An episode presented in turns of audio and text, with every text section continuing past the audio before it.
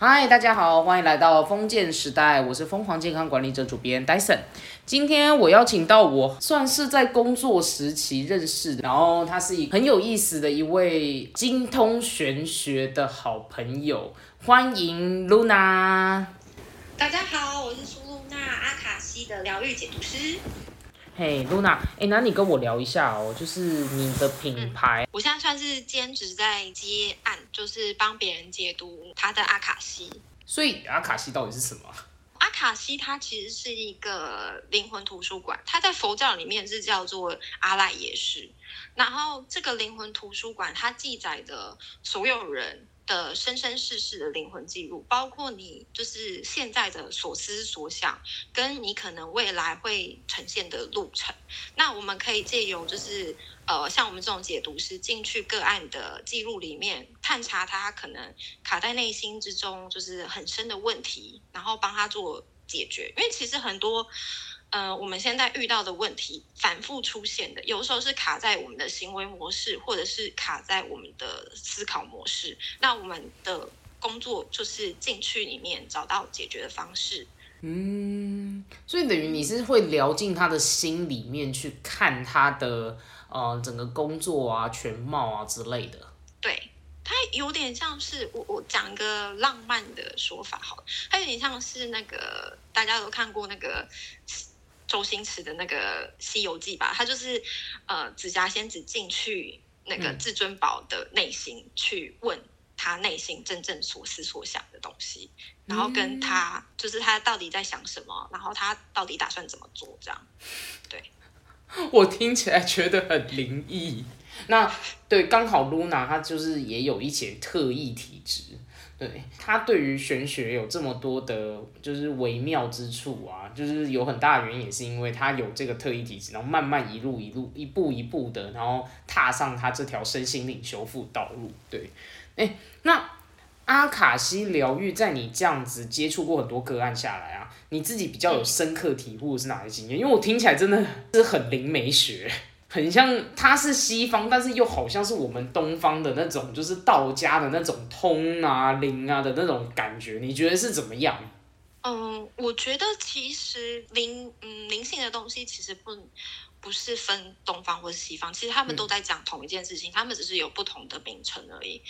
然后我们其实最终都是在帮别人做，就是心灵的修复，嗯、然后希望每个人都可以走上就是快乐的路途，因为灵魂下来这一趟就是要学东西的。我们至少可以让这一趟旅程就是真的有学到东西，然后让我们就是比较可以快速通过我们真正低潮的部分。嗯，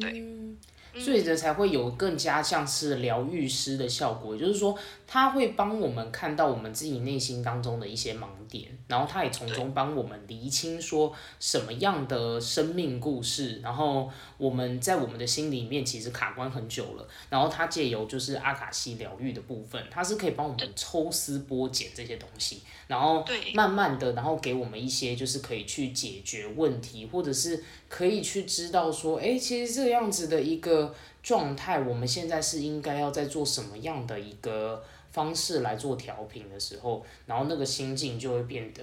啊、呃、越来越不一样的感觉。对，因为它其实就是有点像是心理咨商，只是咨商是可能是要嗯借由一些聊天，或者是去挖你的呃心理状态。可是我们有时候不那么容易敞开，就是个案不容嗯那么容易敞开那个心理状态。那我们读阿卡西的时候，可以很明确的知道说他卡关的点在哪里，嗯、然后有点像是先冲破一个心墙，然后冲破那个心墙之后，给他建立一些就是他可以改观的观念，去看待他现在遇到的人事物之后，然后再给他就是可以解决的方方案。但是有时候方案也是很妙。也也许你今天问的是事业，可是我给你的方案是你要先解决你家庭的这一块。嗯，它就有点连带效应、连带效应跟蝴蝶效应的感觉。你解决了家庭的这个源头之后，你就解决了你工作的这个问题了，就很妙、很玄学。但是就我这样看，就是很有用。对，嗯嗯嗯嗯。哎，那我很好奇哦，就是你自己在这样子的一个就是疗愈他人的过程里面啊，什么样的故事就是让你觉得很触动，或者是特别的让你有感觉的？我刚刚有讲过说，我们的疗愈方式算是用通灵的方式去，就是咨商人家的心理。嗯，我曾经碰过一个个案，他是就是有身体上面的疾病，他是那个泌尿道膀胱系统的问题，然后非常严重。嗯、那这中间我，因为因为其实，在解读过程中不可能就是一次就解读到位。那他他他第二次来找我的时候，他是问工作上面的事情。那我读一读读一读，我就突然看到一个画面，就是我看到呃墙上有一个孩子的照片，它是一个相框，就有点像是人家放那种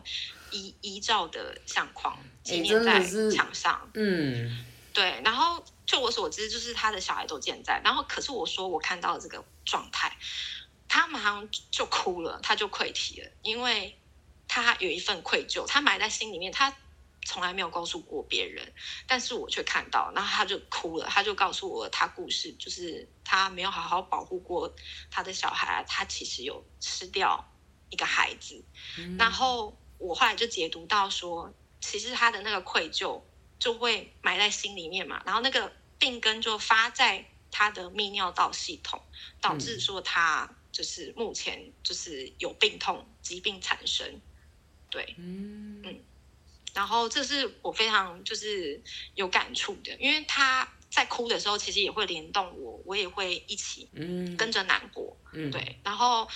在我跟他讲说，因为也可以顺便通到孩子的讯息，我跟他讲说，孩子并没有怪他的时候，他才慢慢放下那个心结。然后他现在身体有越来越好啦。嗯嗯嗯嗯嗯，这是我我比较触动，因为常常会听到人家说，哎。那个心理会影响身体，那、啊、真我就真的遇到了像这样的个案，那我觉得就是还蛮有成就感的，我可以帮他找出就是他卡在心里面很久的问题，他的问题原本要问的那个事业的问题反而不是重点啊，对，就是有点像是你先帮他解决他那心中最大的那个心魔的时候，他的所有的问题都逐渐的、慢慢的可以迎刃而解的那种感觉。对，但是需要花时间，有时候要要建立在于个案他自己有没有察觉自己的状况跟问题，嗯、然后也要看个案他愿不愿意，就是像我给他一些建议，他愿不愿意就是去遵从我的建议去改，我们都是尊重个案的，然后但是我们该给的建议还是会给这样，对，嗯嗯，然后前阵子那个上个月的时候，就是呃。我们家猫咪过世，像阿卡西它其实也是可以读宠物，所以你家的猫过世是、嗯、呃白白那只胖胖吗？哦，对，那只胖胖，哦，对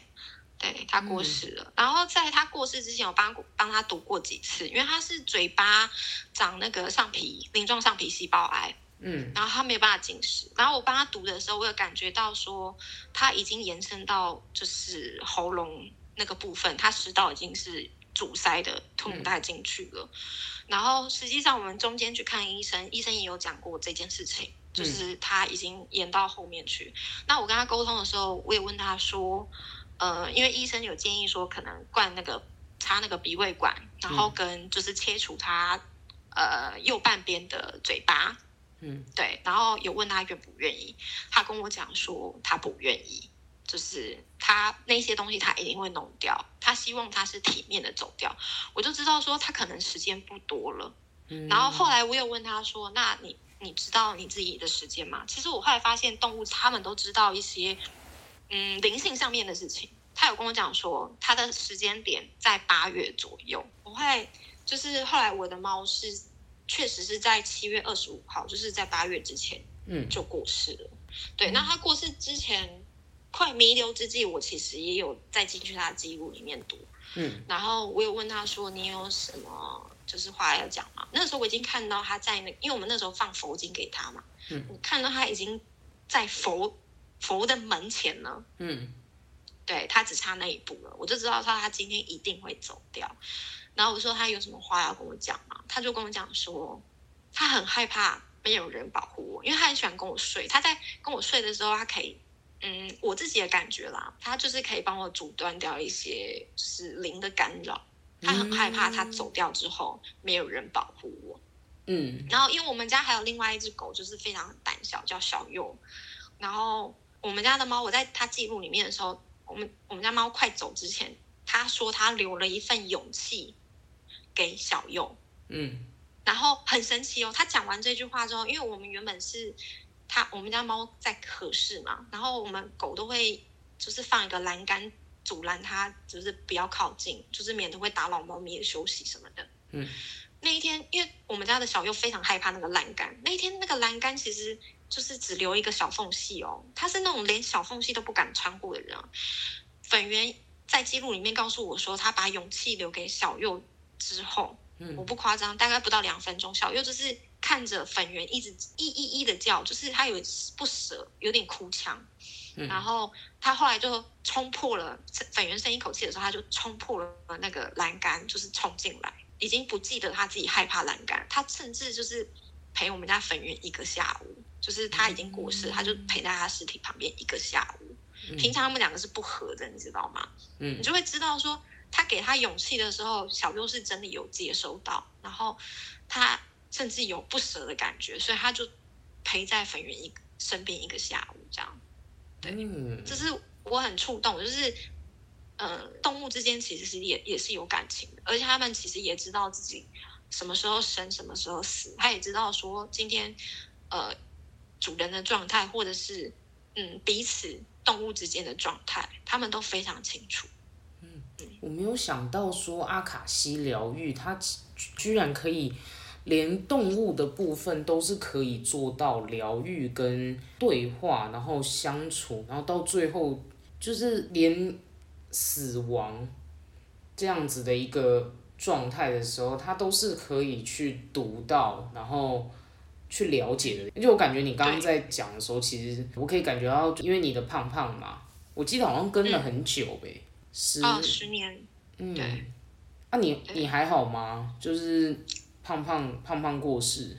呃，我我其实还好哎，欸，因为我现在是有点看，嗯，算是看淡，而且我挺其实挺为他开心的，就是他不用再忍受吞咽困难、饥饿，嗯，然后那个嘴巴的疼痛。然后我知道他是很 OK 的状态，甚至他的死亡是他自己选择的。然后我觉得我是替他开心的。你有时候做了这么多身心灵治疗，跟你去听别人的故事之后，你会看淡很多事情，你会从不同的角度去看这件事情。嗯，然后有时候对你来讲是伤心的事情的时候，你会觉得好像也没有这么伤心了。嗯，就是你会对生命是一种释然啦。因为我知道他再继续拖下去也只是很痛苦，因为没有办法吃东西。他是是一只很很喜欢吃东西的猫，你也知道他就是胖成这样，嗯，就是很喜欢吃东西，然后很喜欢塞奶，很喜欢晒太阳。可是他生了病之后，他什么事情都不能做。嗯，对。哎，他还有在记录里面跟我讲过，他还主动讲哦，他是主动的猫咪，他就是主动讲说，他之所以吃这么胖，嗯，是因为他想要保护我们。就是很感动，它它就是一只你很难看出它是猫的个性，它甚至到别人家里完全不害怕，会去主动绕一圈去巡视，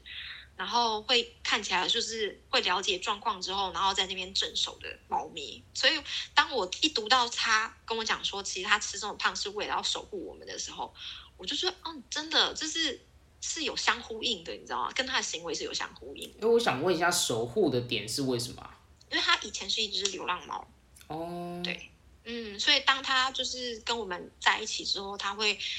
想要好好守护这个家，然后守护就是我们这些爱它的人，这样。嗯，对，嗯。所以呢，它可能想说，透过就是吃，然后跟食欲，它也散发出一种安全感的感觉，是吗？嗯，应该是说它。嗯，在动物的世界里面，大只就比较能够恫吓别人，比较强壮的那种感觉，哦，应该是有点这样的感觉。哦，了解。OK，嗯，所以他等于用他的方式来爱你们。对。嗯。OK，嗯，很特别。对，所以所以他这样离开，跟我这样解读他，我感受到不是难过，我感受到的是哦，他有一份爱留给我，他甚至把。那个勇气的力量就是留给我们家的狗，他知道说，嗯，呃，我们家的狗需要一个勇气，所以我我我其实感觉到的是温暖跟被爱包围的感觉，反而不会觉得那么难过，因为我知道所有人有一天都一定会离开这个世界的，那也也许我们有一天离开的时候，我们就会再相遇。所以对我来讲，我已经没有这么难过了，我反而很庆幸说我有养过它，然后我们有一段我们有一段很快乐的时光这样。嗯，就是你你会在做了身心灵疗愈的过程当中，你也会看到你自己要怎么样跟自己的相处，然后跟你最后看待世界的一个方式会变得，我觉得好像变得更开放，也更豁达。哎、欸，嗯，然后也不一样，嗯、就是没有想象中的，嗯，完全不对，反正就是不一样，对。就是你也你也对于生然后死，你在看待这些事情的角度，你变得是不会认为死是不好，而是它终将走向这件事的时候，我们是怎么样用一个更关怀或爱的角度，你也藉由解读，然后你有看到就是猫咪它对你的爱，嗯，然后是这么的丰富的。哦，对，嗯、就会很感动。哎，那我有点好奇，就是你在做这些疗愈的过程当中啊，因为毕竟你是这么 close 的，在跟人与人，或者是动物跟动物。呃，这种心连心的这种状态，那你会不会觉得说太 close？ 其实你觉得有点，有时候会有点怪怪，因为我知道你是比较特殊的体质。哦，我所以我会花很多时间就是在跟自己相处，然后甚至是我也会开我自己的阿卡西，例如说我今天心情不好，或者是我觉得好像有什么事情影响着我的心情，就是总之就是我今天哪里不顺的时候，我是会开着阿卡西，然后因为进入阿卡西的记录里面的时候，你是会感觉到心情是平稳的，然后他们有时候也会给你一些人生的建议。嗯，对对，所以我算是会进去里面就是沉浸自己啊。我花我是一个，因为我知道蛮多疗愈师或者是呃占卜师，或者是有些人刚学了这个身心灵的，马上就会出来找朋友练习啊，或者是开业，或者是怎么样怎么样的。嗯，也许他们真的能力有到达这个程度啊。可是对我来讲，我第一个想要先疗愈的是我自己，就是我自己身心灵状态不 OK 的状况之下，我给出的建议一定不是最适合当事人的，可能还会有我小我的角度什么、嗯、所以我一直花很多时间在陪伴我自己。嗯，然后后来我发现说，哎，这个真的这件事情是真的必须做的，因为我后来发现说我的个案来找我的个案、嗯、他们遇到的事情其实我之前也遇过，但是我已经从那边走出来了，所以我可以用我过来人的经验跟他讲我是怎么走出来的。嗯，所以我花很多很多时间陪自己独处啊，然后甚至是看剧。我觉得看剧也非常有用，因为你看不同的剧，你就会体验到不同人生的面向，你会想要了解说为什么这些主角他会这么做，他会这么想、嗯、为什么他们会过得这么辛苦，或者是为什么就是会有人这么坏，你会想要去了解那些角度。那借由这些角度，你看的事情就更全面了，然后你在跟个案对谈的时候，你就更多例子可以讲啊，或者是你用更全面的角度去疗愈他们身心灵这一块。嗯，了解。有点像说你学了阿卡西之后，然后你变成说你从中可以更认识你自己的内在，然后你呃学习怎么跟自己相处的这个过程。对，嗯，然后呃，那我有点好奇说，就是你是会在阿卡西疗愈的这个前面，你会不会遇到过一些什么样的事情，或者是像个案来找你啊，然后你会不会有一些身体上的体验啊，或什么的是？是因为就有点像说你跟人家这么的接近，然后你或许也在帮人家解决别人的课题，那这样会不会有一些就是哪里不舒服或什么的地方？哦，因因为我是你也知道我是共嘛共感跟高敏体质，我真的有时候这个人坐我旁边，他他头在痛，我就会跟着头痛，而且我可以讲出他大概头痛的位置，嗯，就是。对，然后呃，我觉得蛮困扰的点是，我有时候在接这个个案之前，我可能会梦到这个个案的状况，然后或者是我会感受到个案的身体状况。上次我有接到一个个案，我不知道会接到这个个案，也是临时突然就是朋友的朋友介绍的，我不知道有这个个案，可是我就感觉到头有一块头皮被就是算撕裂还是什么的感觉、嗯、然后一个礼拜，然后呢胃也不舒服，然后重点是还让我便秘，然后呢又觉得肝脏那边痛痛的，我想说诶我怎么最近身体这么奇怪，然后后来就是朋友的朋友介绍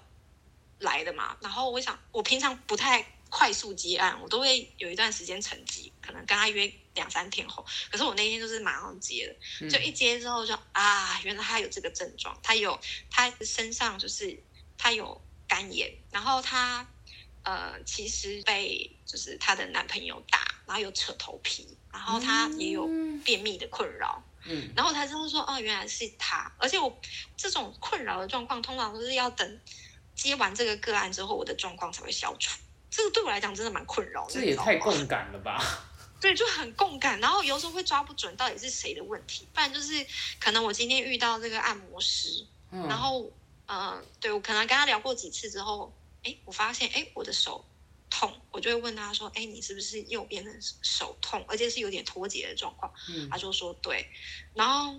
有时候对方可能还不一定想要问什么问题，然后我就问问说那你最近有没有什么困扰，然后他就会开始跟我讲，嗯，我会询问啊说你需不需要阿卡西，如果就是你觉得阿卡西可以帮你的话我我会愿意帮你，然后对方就会说好，然后我们疗愈完之后我那个症状才会消除，嗯，对。然后做梦的部分也是，我之前嗯、呃，在跟一个个案约好，就是我那个时候我记得我跟他约是礼拜三要阿卡西，嗯，然后我那个时候那个呃前一天我礼拜二晚上我就梦到说，哎，一对夫妻，太太已经在餐厅里面吃饭，然后太太跟一群人就是吃饭，但是那一群人就是都不太熟，但是就是有点头之交，一群人吃饭，太太就打电话问先生说你要不要一起来吃饭，先生就说好，但是先生因为有事情耽搁，就隔了一个小时才到吃饭的会场，我就觉得我做这梦到底是怎样、嗯、然后隔天我接这个个案的时候我就问说我想是就是因为其实这种东西有点悬念，不好意思很斩钉截铁说好像是你的，我就试探性的问他说哎、嗯嗯嗯，我好像有做到这个梦、嗯、啊，请问就是你最近有发生类似这样的事情吗，他就说有，上礼拜天的时候他老婆跟他就是社区的管委，嗯，就是大家就是也是平常有碰面什么的，也是不太熟、嗯、但是也也是有点熟，然后一群人吃饭，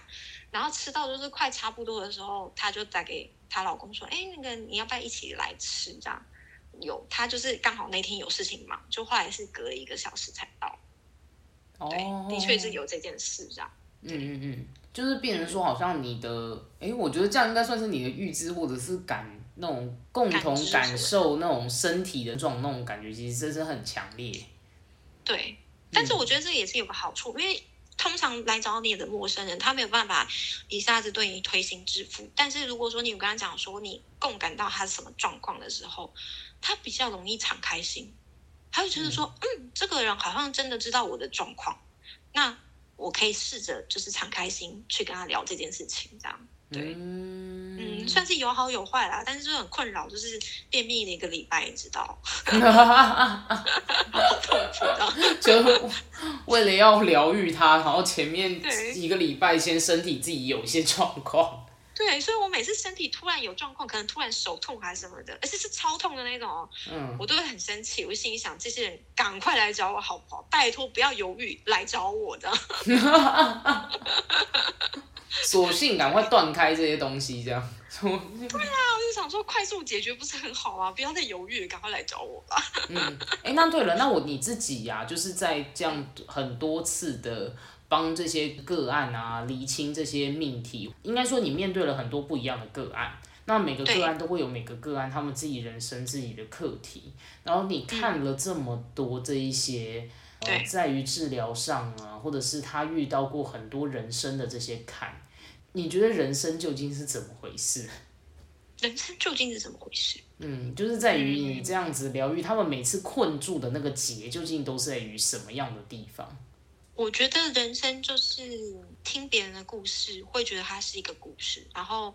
我从旁边看，我觉得每一个故事都是在训练我们，然后跟有给你不同的机遇。去闯关，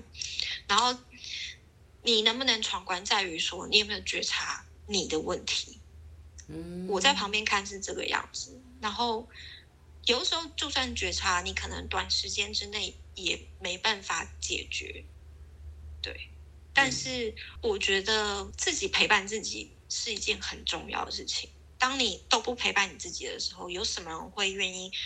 去倾听跟解决你的问题呢？你说可能要让自己还是要有一个可以去静下来去看看自己的时间啊。对，因为我就我知道有很多很多就是个案是那种会重复问一个问题在那边鬼打墙，就是当你这个疗愈师已经跟他讲说嗯、呃，什么解决方案呢，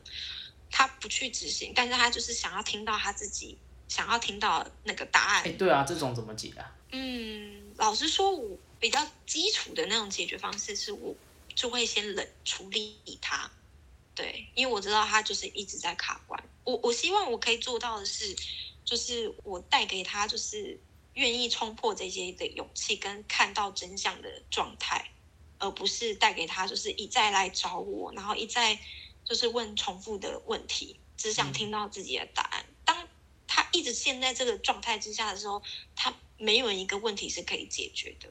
变成说，其实大家如果说常常在问自己同样的一个问题，或者是会希望可能疗愈师或者是其他的老师们给他一个他想要的那个解的时候，其实大家就可能要好好内心关照一下自己，是不是真的心里面开始有什么样需要去更加修复的地方了。因为讲简最简单的就是感情嘛，就会一直有些人可能就是这个疗愈师问完问说，哎，这个男生到底爱不爱我？然后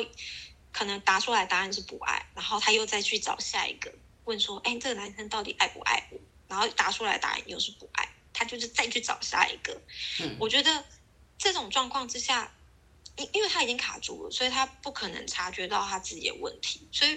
我觉得不管是疗愈师还是当事人，我觉得疗愈师是可以做出点出说你已经陷入了这个回圈当中了，你要不要试着先跳出这个回圈去看这件事情，不是一直陷入说觉得别人应该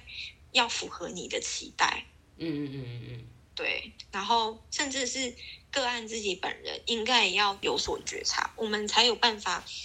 就是帮你走出你现在的困境，因为其实蛮多解决问题的方式就是在于个案本人愿不愿意出来。我们可以做的就是给建议跟让你走出来的方向。嗯，了解。不应该不应该把你生命的重量跟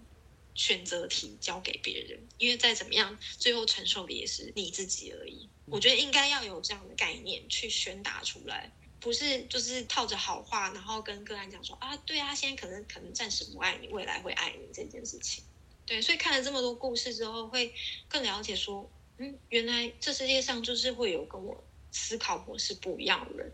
那我该学的是我该如何去尊重跟包容这件事情。如果我没办法短时间之内无法理解跟包容的话，我就会先撤离。对，嗯，就是可能跟这个个案没这么频繁的接触，因为我觉得。我不能去批判别人的状态，就是他们这样做一定是有深层的原因在里面，需要做的不是去批判他，我们需要做的就是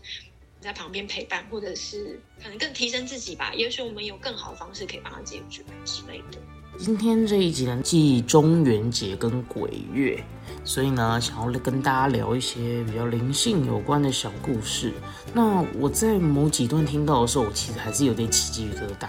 对，因为来宾 Luna 她有特殊体质，让她其实不只是在疗愈的时候，她其实平常在周遭的时候，有时候也会遇到一些，哦、呃，对，比较怪的事情。啊、呃，也是因为来宾 Luna 她用用这样子的生命体会，她可以告诉你说，其实灵是真的存在的。那这也是封建时代首次就是跟节气呀、啊、做连结，那也是希望可以让大家知道说，世界上其实很多事情是非常多元的，就是有人这样子走过这一遭，然后思考事情，并且呢用他自己的生命体会，找到自己适合的工具来疗愈他人。这集呢 Luna 呢，她也陪我们聊到很多阿卡西，以及阿卡西是可以怎么样在解读这个议题，其实也是蛮广的啦，像是小朋友啊，呃动物或者是药应症的职缺，房子本身适不适合自己住，那这些的话呢，都可以找阿卡西疗愈师来聊聊。那诶，我这边的话也算是给大家一个意见呐、啊，就是如果说对于阿卡西疗愈啊是有兴趣的朋友，很欢迎可以找 Luna 来做你的疗愈师哦，因为她真的是一个蛮温暖的人。那听到下一集的内容，你们应该可以听到，他其实是一个真的同理心蛮强的，对。那希望大家会喜欢这一集哦。那这一集的内容真的非常丰富，那就到这边结束咯。让我们一起活出健康韧性，累积你的生命超能力。我们下一集再见咯，拜拜。